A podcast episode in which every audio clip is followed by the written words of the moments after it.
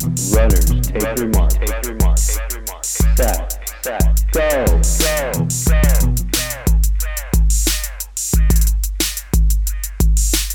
Welcome to the Up and Running Podcast, where we talk about all things related to running and really great food.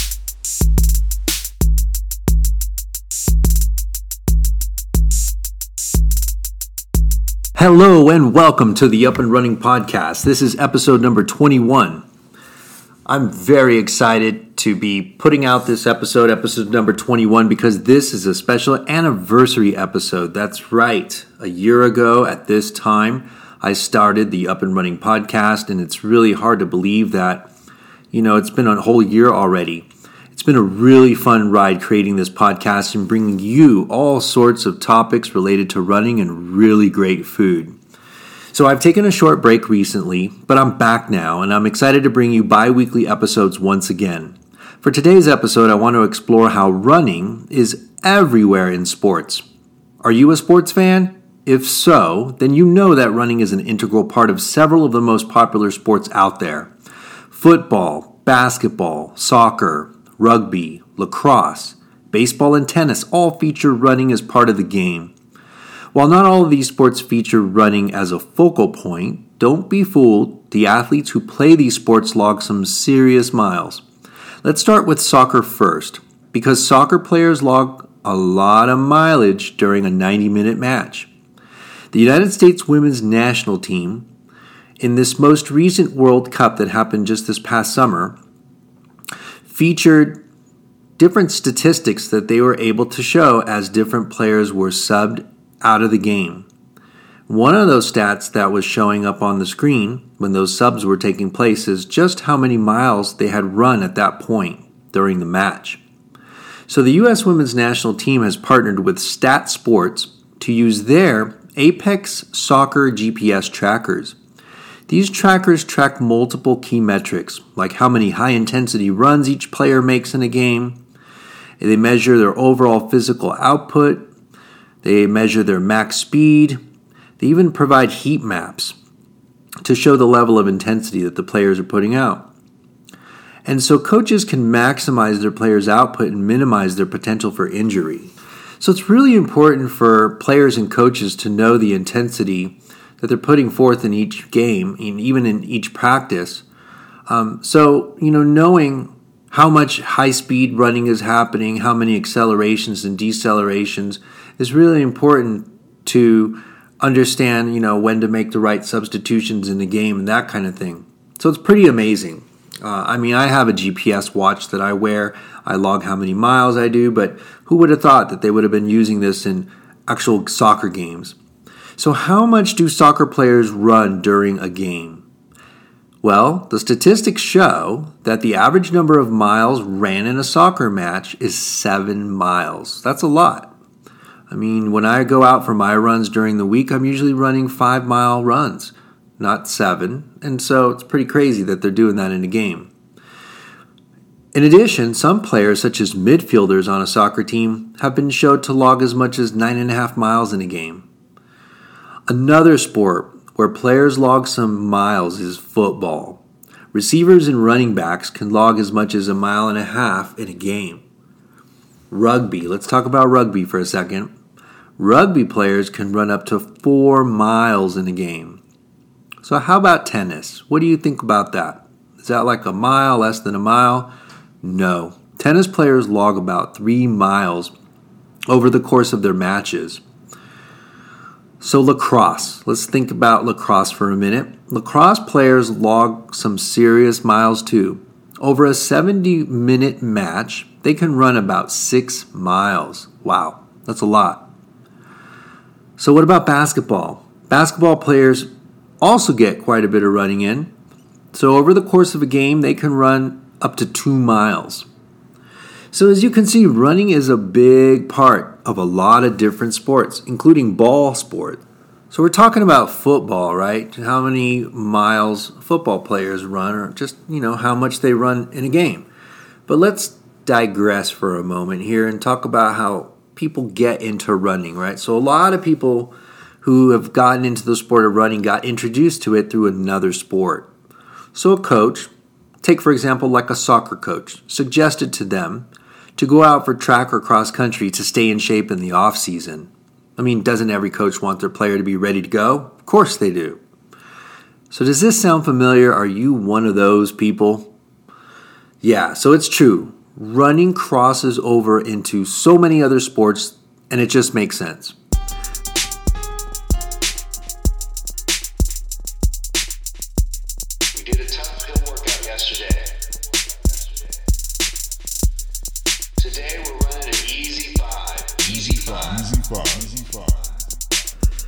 Many coaches see running track as a great option for their athletes in the off season.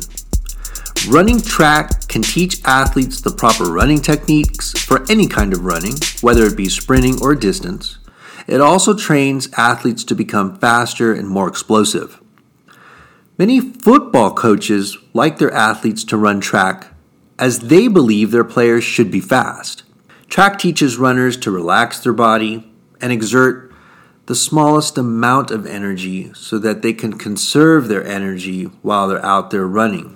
So let's take a look at the NFL and how running is really an integral part, and specifically running track is an integral part of the training that a lot of football players do.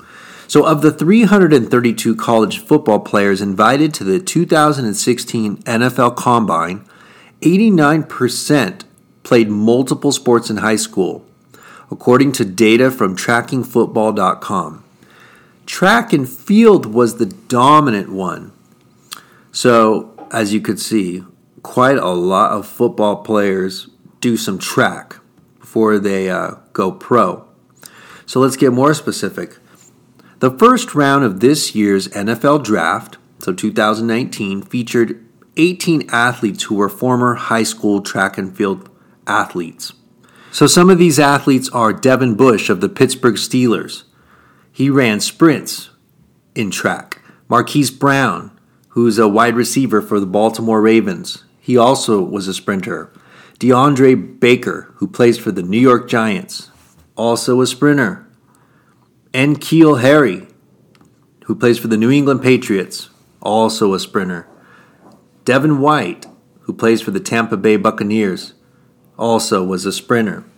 So, as you can see, these top athletes took track pretty seriously, and now they've been very successful in the NFL. Go ahead. Run. Run fast like it's going out of style. You're feeling great, you got a PR in the mile. You're up way before anyone. It's you, the ground. is- Okay, so we've talked about how running is in a lot of different sports.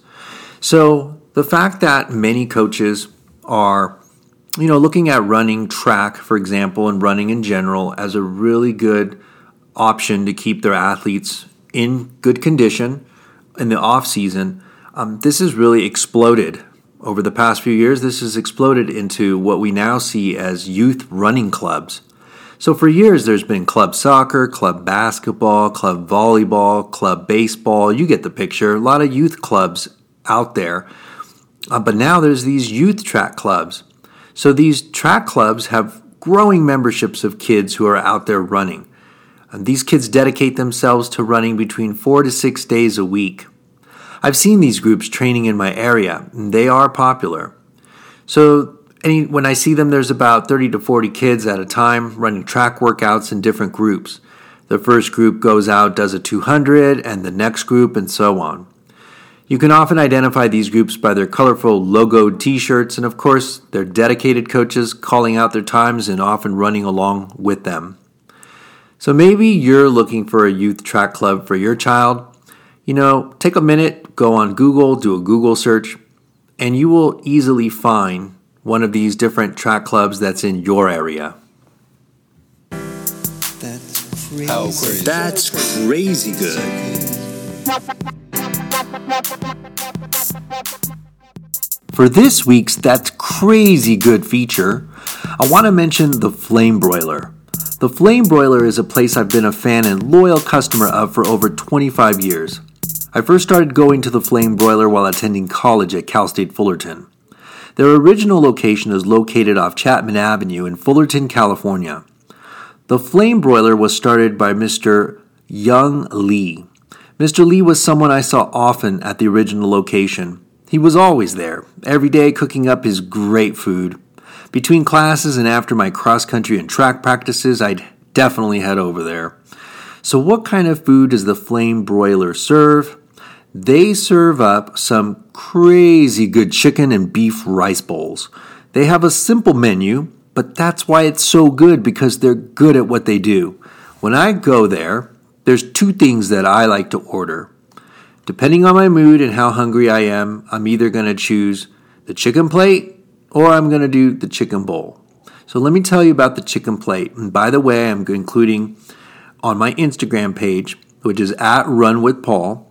I'm going to put a picture of this chicken plate on there. And when you see it, you're going to want to go there because it's awesome.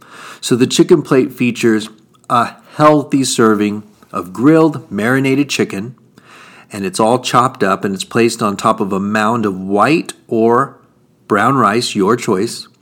It also comes with sliced cabbage slaw, and they have a citrus glaze dressing that you they put it on the side so you can drizzle it all over, and it's really good. It also comes with a sliced orange. This is a meal. Now, if you're someone who really wants to eat a lot of food, you can ask for double chicken. And if you can't decide if you want chicken or beef in this dish, you can go half and half. And that's what you tell them. You say half and half. So they'll put half chicken, half beef. The same is true of all the bowls that they do. So for the bowls, you have a choice of their chicken or beef, as well as white or brown rice. You can also add fresh vegetables and the vegetables are made up of cabbage, carrots, and broccoli. And you can also add green onions to your bowl. And they will always ask you if you want onions or without onions. But the thing that you definitely cannot miss is what they call magic sauce. So their magic sauce is uh, available for free. They have the self serve pump stations where you get these little plastic container cups and then you just put as many um, drops or globs of this magic sauce in these containers as you want. And the more, the better. So when you go to one of these things, you'll see people just stacking these little magic sauces up.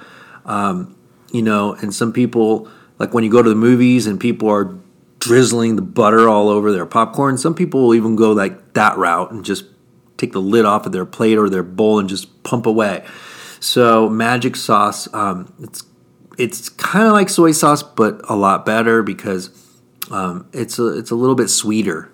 It's sort of salty and sweet at the same time. So the flame broiler is awesome. Um, they have 180 locations, um, a bunch of them in Southern California, and they're branching out into other states. So if you go on the web and just look up um, flame broiler, that's how you'll look it up the original name is the flame broiler, but if you look it up, look up flame broiler and it'll come up that way and you'll find the one nearest to you. Or if you happen to be traveling through Southern California, um, they're very easy to find. Um, Mr. Lee franchised back uh, a few years ago, so they've really exploded all over the place. So um, make sure you stop off there, you're going to love it.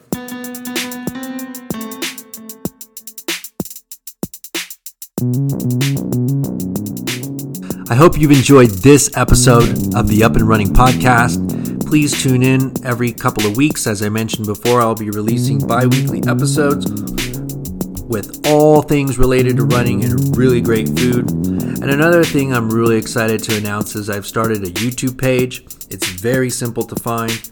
Um, you can find it under Run Wit Paul. That's R U N W I T P A U L on YouTube. So that's my YouTube channel. And um, what I feature there is different runs that I take and do. And uh, I use a GoPro camera. I mount it on my head because it's easier to do it that way. Um, and then I film a lot of the different places that I go. I've mentioned before that I travel for my job, so um, I get to run in some pretty cool places, and I, I like capturing that on film and putting them on there. So take a look at, at it and um, check it out. Leave some comments. Let me know what you think about it.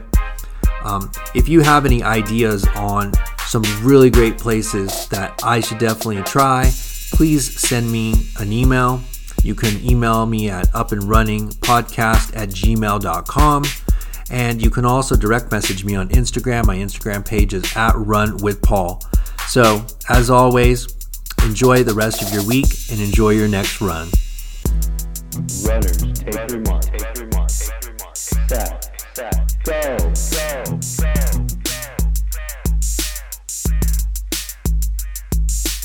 Welcome to the Up and Running Podcast, where we talk about all things related to running and really great food.